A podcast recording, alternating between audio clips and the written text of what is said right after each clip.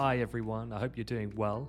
And I've got a new career related episode to bring to you. If you've never listened to one of our career insights before, this is when I talk to people from across the industry in different roles, from different backgrounds, and we learn a little bit about their journey and what makes them tick. The goal to hopefully extract some useful takeaways for any young person looking to embark on their career. So I hope you enjoy it. In this episode, I'm joined by Bilal Hafiz, who is the CEO, head of research, and editor of Macro Hive. He spent over 20 years doing research jobs at a couple of well known firms you've probably heard of JP Morgan, Deutsche Bank, and Nomura. He held various global head roles in the likes of FX rates and cross markets research. This year, he's written an article to mark his 25th anniversary of working in finance, and he shares 25 lessons he's learned over that period of time. And in this conversation, we delve into five of these life learned lessons from the importance of money to why failure is the best way to level up your game.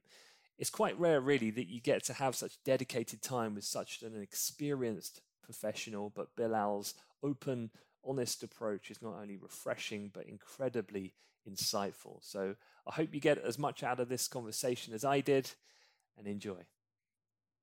Okay, hi, Bilal. Perhaps before we kick off, you could cover two things for me. One is a brief summary of your kind of career history, because I'm just conscious of the fact that not everyone um, might know of you at this point. So that would be really good to, to kind of give some context. And then also uh, the rationale. Obviously, you, you put out this great piece about your 25 lessons from 25 years in finance, and just really wanted to know that, that why why do that, and why did you feel the need to to share some of your your insights? Great. Um, yeah, just to start with, in terms of my, my career, um, I, my career started as when I went to join JP Morgan as an intern back in 1997. So I was studying economics at university. Uh, I was at Cambridge. And uh, in the penultimate year, you do internships. And so I applied for lots of different internships and I ended up at JP Morgan.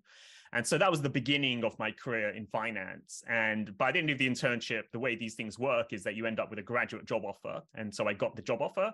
So when I graduated in 98, I started off at JP Morgan. Um, now, as it happens, at the time there was this massive technology boom in markets that was going on and mergers and acquisition m&a was the hottest area to be in. So i actually asked to go into m&a tech m&a as the area. So i went off into that area went on a training program in new york in, in, in late 1998 and that was the beginning of my career. Now what ended up happening is when I came back to London, started to actually work in M&A, I absolutely hated it. And within a few months, I asked to transfer to the market side. So the side of, of the bank where you do sales, trading, and research. And I moved into research at JP Morgan in London.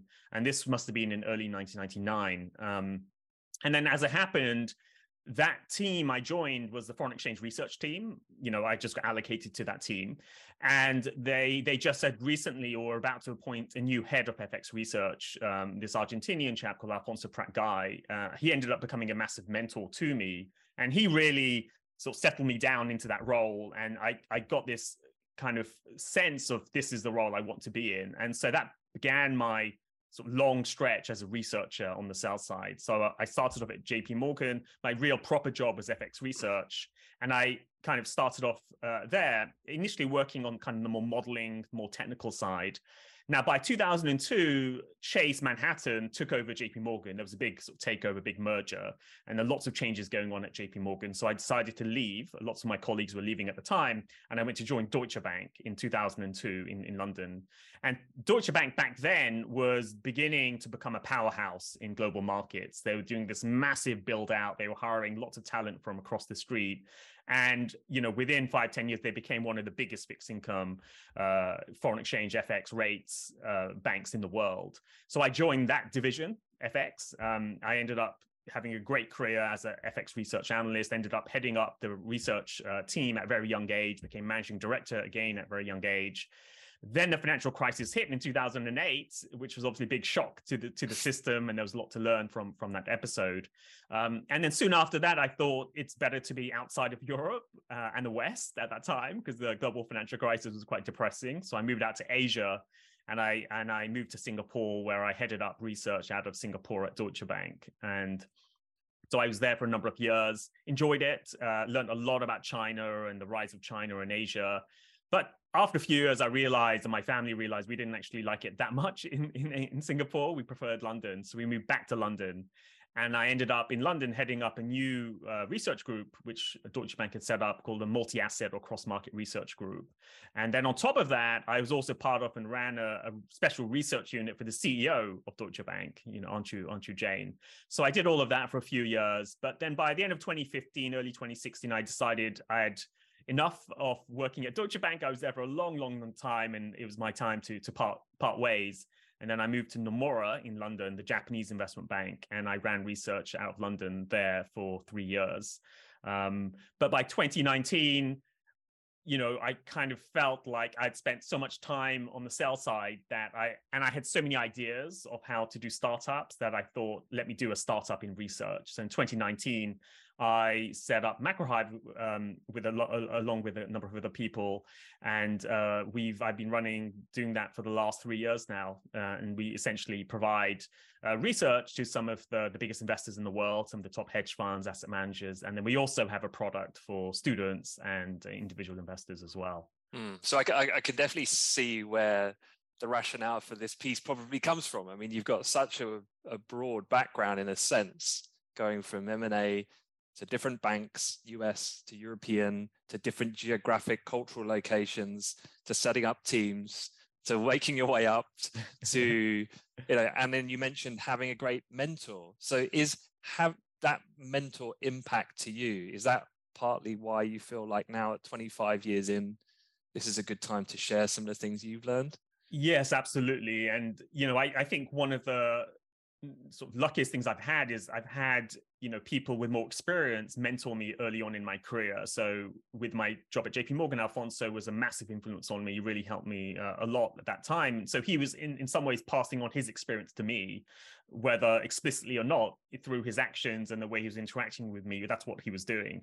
And even earlier when I was at at school, um, you know, I, I grew up in a kind of a working class area. You know, you know it wasn't such a nice school but my my economics teacher was a real mentor to me and he really encouraged me to study economics and, and push myself. So again that's that's an example of somebody who's more seasoned more experienced give it kind of passing on their their experience. And so that's that's part of the motivation for doing this you know you know sort of uh, sharing my 25 years. And another motivation is i get asked a lot from yeah. different people you know what's your advice life advice and, and, so on and i think about these things a lot you know I, I I'm, I'm always thinking about how can i improve my life about learning from the wisdom of elders from you know older spiritual texts and you know i'm, I'm really uh you know like to mm. to try to improve myself and, and and help others in that way yeah, just just given your just before we go into some of the the points I wanted to highlight from the article, just given your your background, you mentioned it about school, and perhaps in a way, particularly when I think back to the '90s, quite um, let's say a lot of people come from a traditional private schooling background. Let's say, for example, that particularly go into investment banking side of of the business. Did you ever feel, given that you also became quite senior quite quickly, as you said, becoming an MD at a young age, did you feel imposter syndrome at any point because the people around you perhaps are of because ethnically they might have been different or yeah. from a class background they might have been different did you ever feel that early on in your your career yeah there definitely was an element of that i would say the biggest cultural sort of um, challenge i found was actually going to cambridge university so i grew mm. up in this kind of uh, right. you know like ethnic working class area. As it happened, it was in Oxford, but there's a side of Oxford that's not so nice, and I grew up around there. And so going to Cambridge, which is the epitome of you know privilege and history and and all of those sorts of things that for me was the biggest the, the biggest transition you know going to formal hall where you wear gowns you have so many forks and knives i mean i literally was the guy you've seen the movies not knowing which forks and knives to use you know because i grew up in a household where you tend to eat with your hands uh, you know my, my parents are originally from Pakistan, and you you know you eat with your hands generally, um, and so um, so that was a big big sort of cultural clash. Um, and then working within banks, I, I, did feel an element of not fitting in, but strangely, banking tends to be quite a good place for people who are a bit different because uh, there's lots of odd people in banks. Okay. And one thing I did find that was interesting was that JP Morgan was a very sort of American bank. Uh, ethnically very white as well at the time I was there. But then I moved to Deutsche Bank, and Deutsche Bank was much more multicultural. Um, so there was lots of people from India that were there. There were lots of, uh, you know, like Lebanese people. I mean, it was, it was actually surprisingly diverse. And I did notice when I joined Deutsche Bank that I just felt more comfortable because I, I, just saw lots more people that looked like me in senior roles, whereas at JP Morgan, I didn't find that at that time. And so while I may not have been as aware of it at JP Morgan, I think I did have that element of imposter syndrome and just feeling like I'm not, you know, like like everybody else. But at Deutsche, it was the opposite. I actually felt much more comfortable. Um, and um, the other thing I would also say is there's also dis- difference I find between banking, like M and A, and trading. Mm. Banking, I tend to find, tends to have the the vibe of being more elitist. You know, there there seems to be a bit more of just the way people dress, the way they act. It's more about your title and your background and so on. Whereas trading, you tend to find people of diverse backgrounds. So often you have people from a very working class background who go into spot trading. FX is famous for that.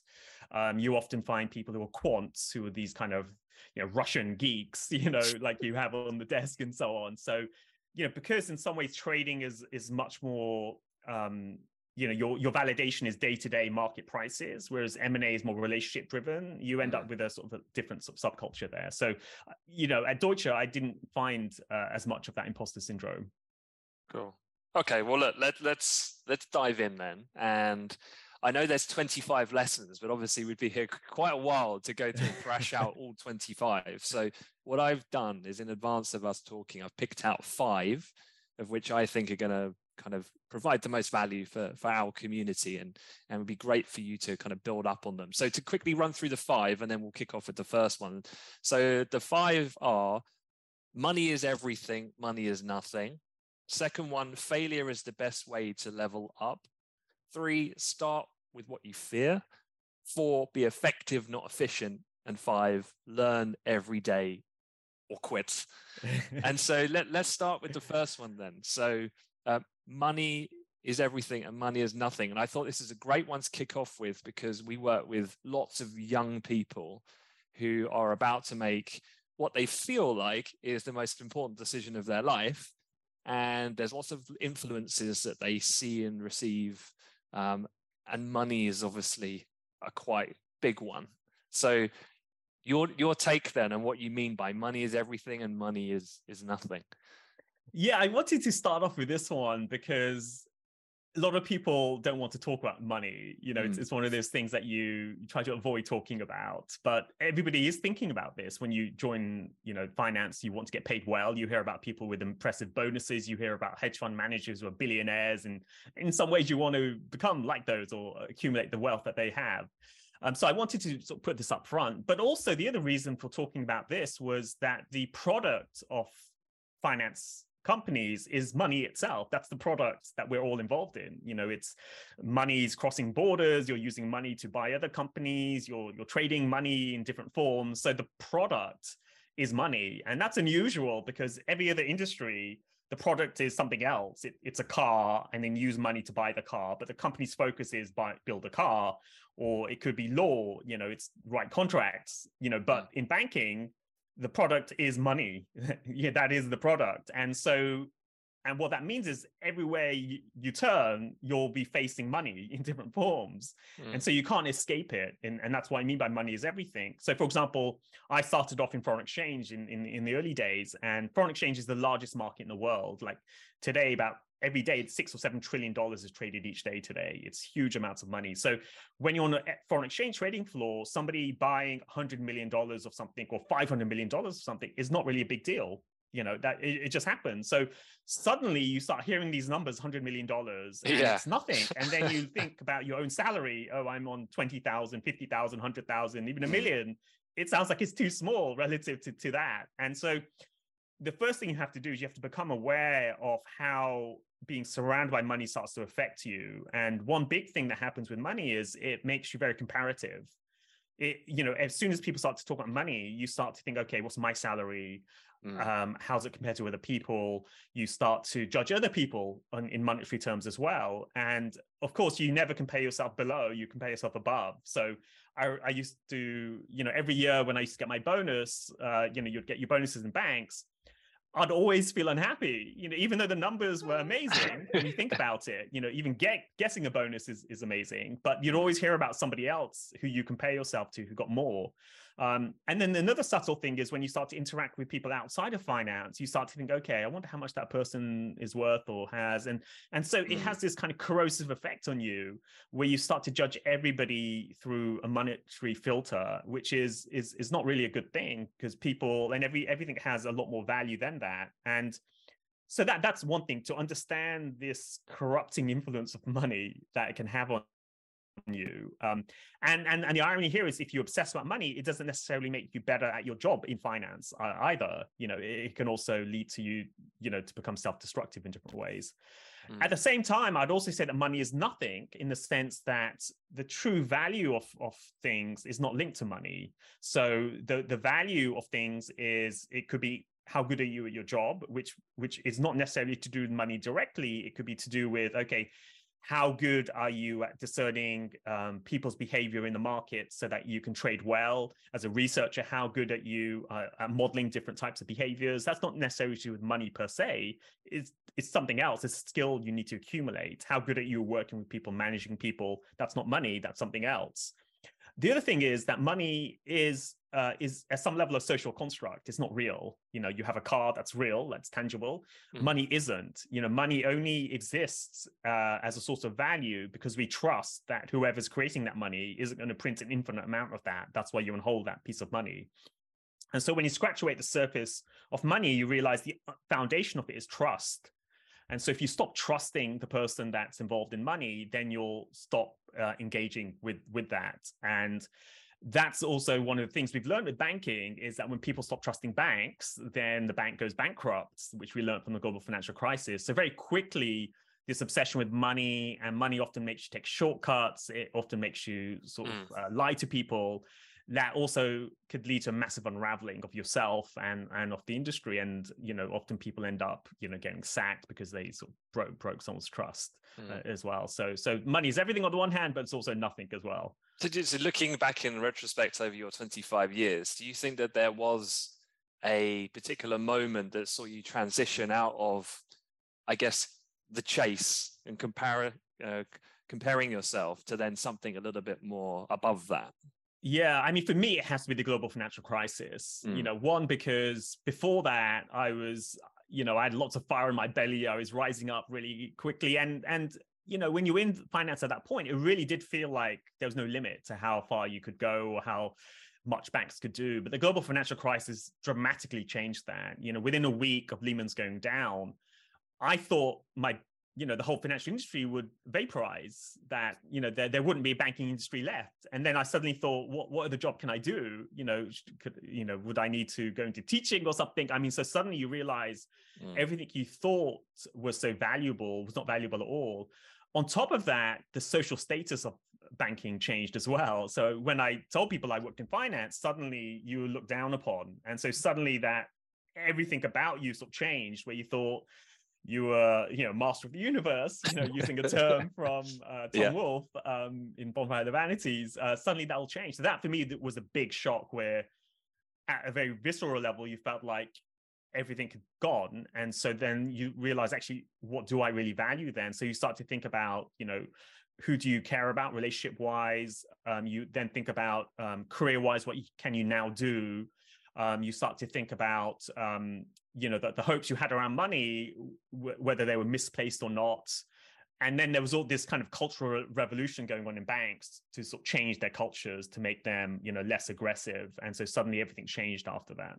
Mm and a, a, lot of young people I talk to at the moment are coming to the end of their kind of education period, going into the workplace at a point where you're hearing the Bank of England saying we're going to have the, a deep, long, protracted recession.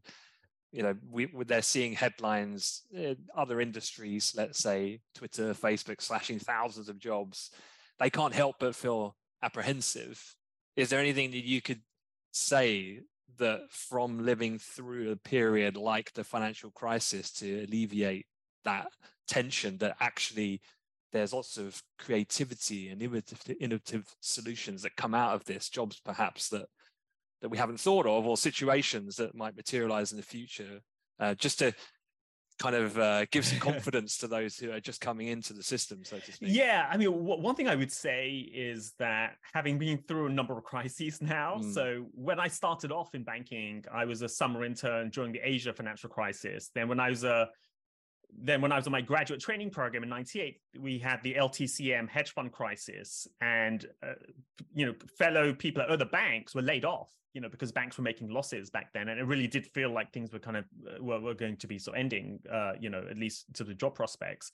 So, so the one thing I would say is that nothing's permanent, you know. So there is going to be a downturn, downturn, or there may be a recession, but it won't last forever. You know, there, mm. there'll be a big upturn, and so whatever negativity there is out there, there will be some positivity thereafter. So, so one is there's it's a cycle. Just remember that it won't last forever. Um, secondly, I think that when there is a recession or crisis or those sorts of things, things go into flux and lots of things change, and that often can lead to lots of interesting opportunities. So sometimes what happens is that banks often would say, okay, we need to let go of the more senior people and we need to get more junior people to manage costs. So that that's to the advantage of, of younger people. Um, it could be that uh, in the current environment, um, a lot of resources and lots of people were going to technology. Maybe they'll switch and go to finance instead. You know, often banks and, and financial um, entities do quite well during recessions. They, you know, certain certain you know aspects of them. You know, macro does very well in that mm. environment. So so there's areas of finance that do very very very well, and then also there's geographical dispersion as well. So maybe the UK is doing poorly, but maybe the US will do better you know maybe china at some point will sort of pick up again and hong kong will do better. So there's always this sort of dispersion as well. So so i think when when things are in a state of flux lots of opportunities can open up as well. And and then also just remember things ultimately are, are quite temporary. Yeah. Good advice. Secondly then let's move on to the, um, the second point. Comes from a slightly different category uh, that you've listed in the actual full article but failure is the best way to level up. It kind of sounds a little bit Michael Jordan esque in, uh, yeah, in that saying. But what's your take on on failure and how we can learn from it? Yeah, I mean this this comes comes down to how do we change as people. You know, so the idea is we we you know always want to improve and change and so on but ultimately can you really change as a person or not? You know like you have friends or you're in relationships and you think will that person ever change or not? Um, so how do you change? And the irony is that i think the the possibility of changing is much much higher when you're failing than when you're succeeding because when you're doing really really well there's no need for you to reflect on yourself or to do something different because you're doing well and that's often you know people become quite arrogant when they're doing well and you as a friend could tell them why didn't you change? They'll say no why should i? I'm doing well. So it's really failure so is the foundation of change and leveling up. So when you go through some kind of failure or setback you know for example you may not get a job um, you may not get promotion you may get a pay cut rather than a pay rise um, you may have had a you know some project you're working on doesn't go down well or some trading book doesn't do well that's really the time which you have a massive incentive and this internal impulse to look to how you can prevent that happening again. So th- so so that that failure should become the uh, sort of the, the fuel for you to look into yourself and say what what can i do to change?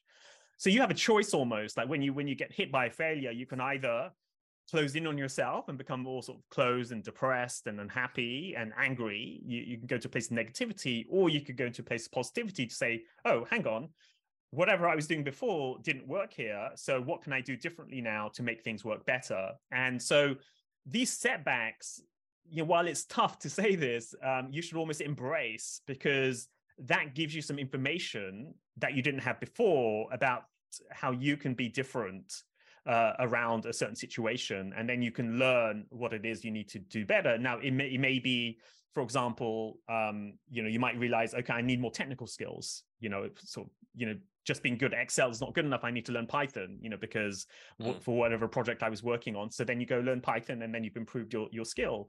Um, it could be that you weren't able to trade a market really well. And so then you go and learn some new technique or learn something about that market that helps you improve. Um, so so I, I just think in the end, if you want to improve and change, it's really failure is really the only time that you as a person are open to that possibility. Mm. It's almost like the how society placed failure. And I guess it's a byproduct of maybe our youth and education system, whereby failure is deemed in an academic sense as not succeeding. But what's interesting, because I'm very keen on sport, you look at professional sports and they'll review religiously as part of the post match process. They'll watch videotapes of the good, the bad, and then they'll look to improve and tweak. It's funny how we don't have that inbuilt mechanism. We actually have to create it for ourselves where we can accept failure as a part of the process. We can learn from it and we can pick out these elements to improve and then try again and then work at it to improve. Yeah, I mean, you know, the uh, educationalist uh, Carol uh, Carol Dweck, she's written a book called The Growth and Fixed Mindset, where she mm. talks about children's education. She talks just about this, where you can have this fixed mindset, which is about outcomes, where you always want to score well. And what happens with a fixed mindset is that you end up just doing things you're very good at because right. if you stretch yourself then uh, you you could potentially fail. And unfortunately most of the education system we have is is built around this fixed mindset that you um, you you you get rewarded for outcomes but not for the process. And so you get penalized for for failing. The alternative to that is what she calls a growth mindset which is that you should not focus on the outcome you should focus on the process. So are you constantly stretching yourself? So the the objective is not the result. It's it's the the journey so to speak. So are you doing something that's stretching yourself? If you are that's you should get a gold star for that mm. if you fail at that it's fine. If you do well or, or not that's that's by the by. Um, each time you do fail you learn though. So there's a learning there's a feedback mechanism.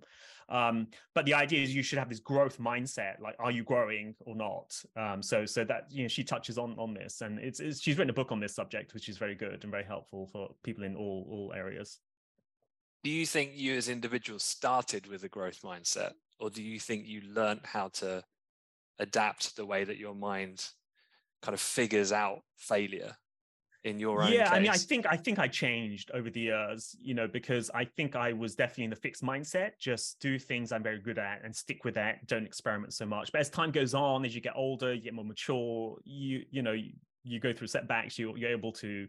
switch your mindset now now of course these aren't stuck all of these things sometimes i do have a fixed mindset you know sometimes i do have a growth mindset so it's it's not binary um instead you're, you're constantly sort of changing but when when you do go through a sense of failure, one can then go back and say, okay, let, let me put my growth mindset hat on and and see it differently.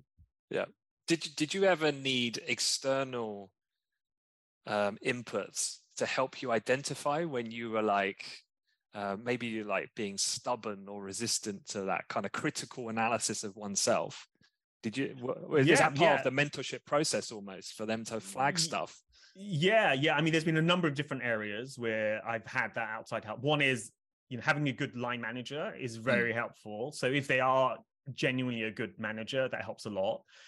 But more than that, outside of work is very important as well. So outside of work, I got married at a very young age. Uh, you know, to to my, uh, you know, i st- I'm still married, and so being in a relationship is the biggest feedback that you can get because if you're, especially if you're living with with your partner, because uh, when you start to live with your partner that's when they really you really can wind each other up they know you really really well and that's uh, that's a massive source of feedback that you get constantly whether it's good or bad or whatever.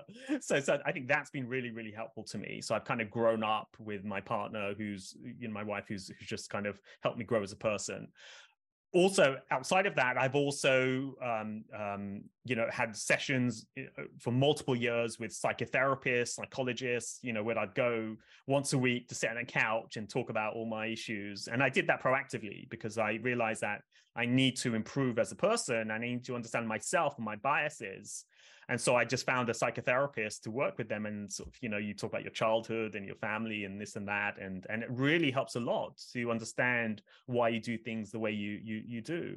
Um, and then also I've I've you know participated in lots of different spiritual traditions from different religions because I think that you know while religion can have a bit of a bad rap as being a bit sort of superstitious, but old fashioned uh, for me, religion is is a really amazing repository of how you can live a good and healthy life. That's been that's kind of worked over thousands of years, so it's it's kind of stood the, the test of time quite well. Um, and so I've I've I've engaged in lots of different spiritual traditions in different faith traditions and learned a lot through that as well.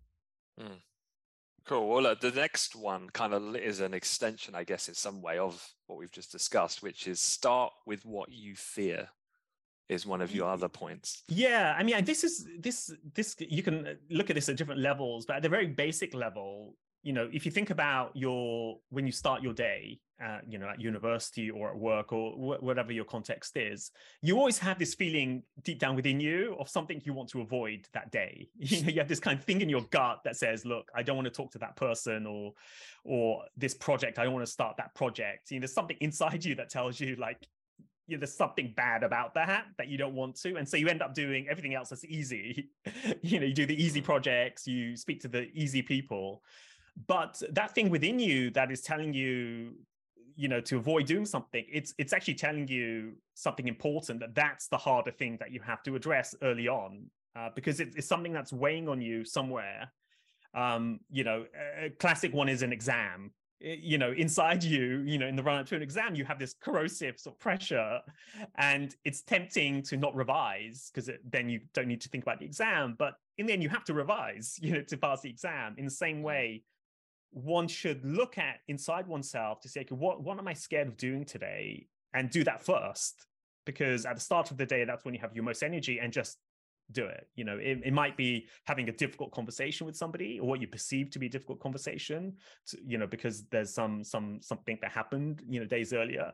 It could be a project that's particularly tough that you you're just trying to avoid. Just do that first. And so the, the point here is that if you start to get in touch with your emotions in a in a more effective way and and you know having done work with therapists and done all of this type of stuff and being married for a long time you you get a much richer sense of your emotions. And so it's tempting to kind of intellectualize everything and say i'm very rational everything's in my head but no you you know another sense that we have is our, our gut and our emotions. And that, that often is a better guide to what you should do um, because your mind can intellectualize and rationalize anything. Uh, is very good at doing that, but your your emotions are harder to manipulate. You know, they they just come up within you. And so for me, every day I kind of think about what is the thing I'm, I'm really trying to avoid today, and I try to do that first. Um, yeah. and, and and you can apply it over different time horizons and different domains as well. So so to, talking of kind of productivity, then being effective, not efficient is that then a kind of the the next step of this is like because I, I know for sure I, I'm definitely part of that camp. Those feelings are strong within me, as I'm sure within everyone. Put off that thing right to the last possible moment when it needs deliver, delivery. But uh, I guess um, one of the things I, I've certainly found for myself as I've got older and, and I'm more responsible for managing more people or more tasks is that I need to be more effective with how I split my day and allocate my focus to different things. Um, what's your take on being effective then, and and be effective, not um, efficient? Yeah, so the it's a great point, and the distinction I'd make is being efficient at something is whatever you're doing, just doing it really, really well and really quickly. So that's being efficient. And that that's great. But the problem is if that thing you're very efficient at is not the thing you should be doing right now, it's hmm. pointless. Mm. being an example I give is let's say your objective is to fly to New York. And what you end up doing is you find the most efficient way of flying to Hong Kong. You know, you find the fastest plane that goes there what's the point of being in Hong Kong? You do it efficiently. You're supposed to be in New York, you know, and you can apply that to, to anything and everything. Um, and so I think what often happens in our work life, uh, you know, in the academic sort of side as well, we become so focused on efficiency. Oh, I'm doing this thing really, really, really well that we don't sort of stand up and look, is this the right thing I should be doing? Mm. So, for example, um, when you're doing uh, preparing for an exam in an academic context, you could spend an age uh, studying one particular topic, and you know inside out. Um, but the paper will have one twentieth of the paper will be on that topic.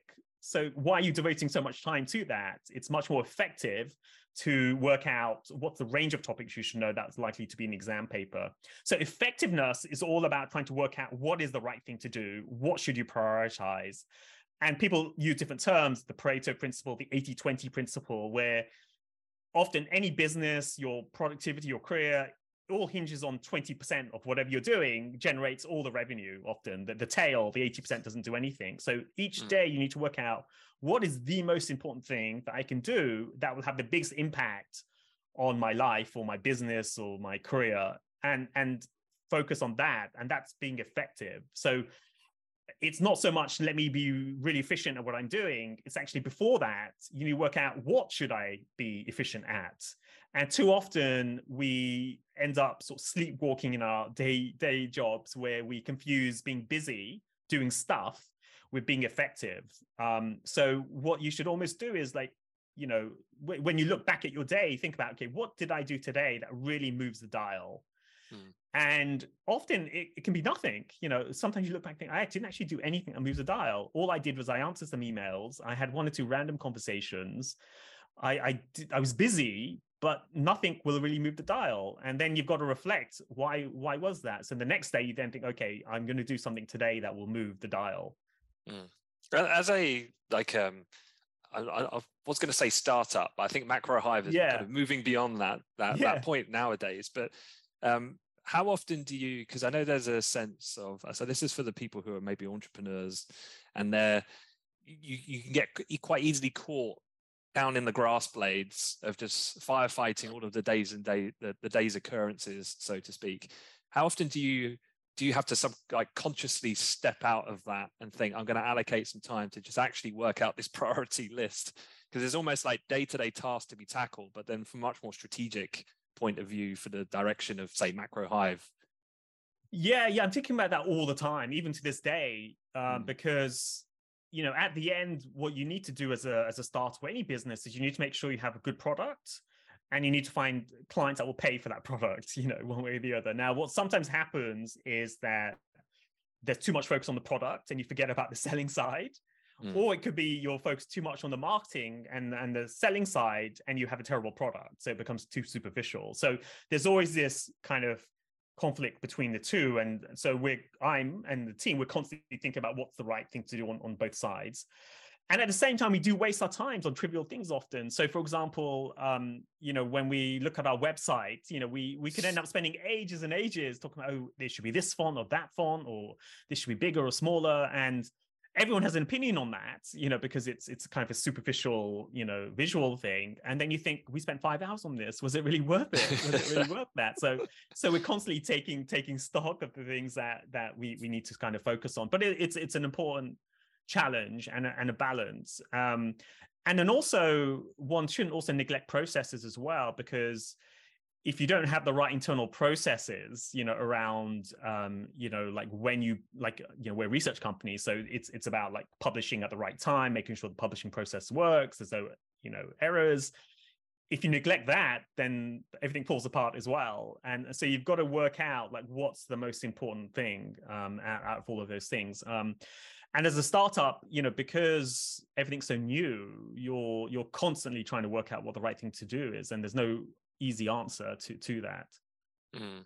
Have you have you actually found that um, given that you're a senior person in in Macro Hive, that you are now more involved in strategy and less in what you would do traditionally in the on the research side have you had to like learn to delegate out responsibilities in a slightly different way than perhaps in a well-oiled structured business yeah it's a great question interesting it's kind of gone the other way to be right. honest. So like when we first started the startup i was probably doing less research and more strategy and management. But as we've grown as a company we can then delegate and get people to specialize. So now I, have had more time for research now than than before. Um, as we now have other people there's an individual person that focuses on marketing there's an individual person that focuses on publishing whereas before i was doing a bit of everything so so you you you you can do less of of, of, that type of thing as, as you grow as a company.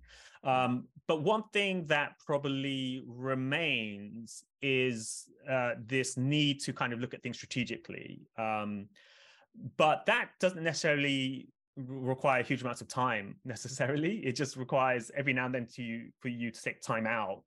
Mm. even five ten minutes just think okay where are we going? and then go back into into what you're doing yeah. Okay well look, let's let's dive into the last point. Learn every day or quit. Yeah so this this kind of goes back to um, i mean it's partly to my personality. I'm very curious and i like to learn things. Um, and i think that um, learning and growing your knowledge is one of the joys of life and gives you a sense of purpose and you you know it, it just helps in so many different ways. And so you know if you're not learning over the course of your day then that should tell you something. That should tell you either that you've reached the limit of whatever that role is and you should do something else where you can learn or your attitude is wrong now. And i've seen this so many times in people in banks where they get comfort they're into their comfort zone where they're really good at what they're doing you know they're cruising along they've got their nine to five they've got it all worked out they're, they're, but they're not learning they're not not growing as a person. And the learn by learning it can be in different dimensions it can be learning about things within your job you know the product you're working on or skills like am i good at selling or not presenting or it could be in your personal life you know am i improving as a person you know am i you know becoming a kinder person you know am i better in my relationships? Um, so every day there's an opportunity to learn. Um, and and learning underlying that is a sense of humility that you don't have all the answers uh, and none of us has all the answers. That that's just that's just the the nature of things. Um, so we always can learn and so we always have to make that decision about learning. And so if you're not learning then i think i say quit. Maybe you don't need to quit. You need to change your attitude within work. But even if you if you change your attitude and you're still not learning then i think you have to leave you know because there's there's there's a block that's happening there and you're not making use of this amazing capacity we have as humans to take on new information learn new things. I mean humans are amazing in that in that way. And so you're somehow limiting your potential as a person if if you stay in in that rut. Mm. in your 25 years when you were you know going through this process of learning with the other people around you because it got to a point where you know you're reporting into the direct ceo of, of deutsche yeah. bank like sat yeah. right there at the top table if you like is there anything that you observed from those individuals that was like a recurring theme that connected all of these people that were successful at their job i'm not going to say success because that can have different definitions but were uh, effective and, and good at their job yeah, I mean, I think one thing I I realize when you get to the senior levels of management is that there's people with very different approaches can end up at the top. You know, that's one thing. There's no set pattern I found. I mean, there, there's a certain level of motivation, ambition that they all have, um, but they can reach it in different ways. Um, I would also say that there's a big difference between entrepreneurs and people that you know move up within a company and become ceo as well. And often people in senior managements or banks think they're very entrepreneurial when they're not. You know they're, they're working for an existing organization. You know it's almost like being a bureaucrat in some ways. You know you you you can. Work the machine really well and you can end up at the top whereas an entrepreneur is a very different skill set. Now having been you know on the startup side you realize actually is very very different. Um, so there's different types of su- success. Um, but one key thing when you do see people in senior management at the highest level is that half of the role seems to be around uh, managing perceptions and relationships you know it, it's kind of a lot more about that that side of things that you're projecting an image about yourself about the bank about the institution mm. um, more so than any sort of technical thing you know because you kind of grow up in a bank working on product and this and that um, but when you go higher up it becomes more you're almost like a statesman or a politician in some ways yeah, yeah. Um, and the other thing you realize with people at even the highest levels, they in some ways have less and less power than other people do. They're constrained massively because you know because the guy at the top, um, they you know they delegated running divisions to other people so they can't just come in and say you should stop trading like that it's it's they've got to like negotiate that sort of difference they're affected by you know shareholders what the press is doing. So you're in some ways you're really constrained. And i think people don't quite appreciate how constrained uh, people at the top really are. People seem to think that okay they're at the top they can change everything. But it's it's not that easy for, for them to do that. And then like reverse engineering that to the the kind of the other end of that kind of pyramid. So when you're just starting at let's say the bank there's so much focus and kind of talk about the application process and securing the job there's very little conversation about education around how to be um, effective when you actually start work. So at like a graduate level it's almost like you've arrived but then it's like well what now? So in in in hindsight would there be any advice you would give to people at that part of the journey? Yeah yeah. I mean there's there's a couple of things i'd say. You know one is don't get so obsessed with the particular product or division you're in. I'd focus a lot on who your line manager will be. And by line manager one thing i look at would be to see what's their track record in managing graduates. Uh, you know, do they because because you can you can look at manager, they could be a superstar, but then underneath them there could be a high level of churn. You know, they they they're high grads, they spit them out, and it's all mm. about the, that that guy at the top. And then you realize actually he's not a good manager. He's very good, but not a good manager. You want to be part of a team where there's examples of graduates who that manager has managed who've ended up doing well. So i'd focus a lot on that to start with. So number one, find a good manager make sure you're always learning, especially the technical aspects of your job. It's the early part of your career that you really have an edge in, in doing that. And then the other thing is to just understand the politics of organizations, you know, where you're the the the propaganda of the company will always be that it's a meritocracy. If you're good, you'll be noticed. But the reality is that's not often true. You've got to work out who the power players are everywhere. So you know like um you know who who are the the alphas you know who are the most important people when it comes to trading sales research banking whichever area you're in um and uh you know or, or, at the level that's appropriate to you and make sure they know how well you're doing um and and that's the other part of what you're not taught is how to market yourself mm. and because nobody's going to look out for you apart from yourself. You know, if you're lucky, your manager may do, but you've got to make sure that when you've done good work, all the right people know about that good work. So your manager for sure should know, but then let other people know as well about your good work. Um, so it should be based on something real. You know, so when you've done good work, then you market that, um, and never take credit for other people's work. That's just bad. You know, that's that's a bad precedent you're setting, and it will come back to bite you later on if that becomes a habit that you have. Um, so so so it's it's it's kind of more the organizational side. I think that's very important to know. Okay.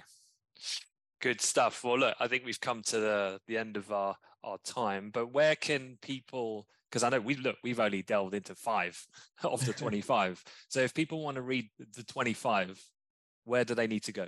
Yeah, so if you go to the Macrohive website, macrohive.com, um, it's on there. Um, in the particular section is if you just go to the news section, there's the 25 lessons are there. So you'll be able to see it uh, hopefully quite prominently. Okay, cool. And then for any of our students out there, okay, if they connect with you on LinkedIn? Absolutely. Feel free to connect to me on LinkedIn. You know, you can sign up for a free newsletter on Macrohive as well, you know, to keep in touch with what we're doing. Um, yeah, feel free to reach out and uh, yeah, and, and continue to to do your courses at Amplify to, to upgrade your skill set. Cool. All right. Bilal, always a pleasure. And um, congratulations on 25 years. Here's to the next 25. Yeah, thanks a lot. All right, take care. Thank you.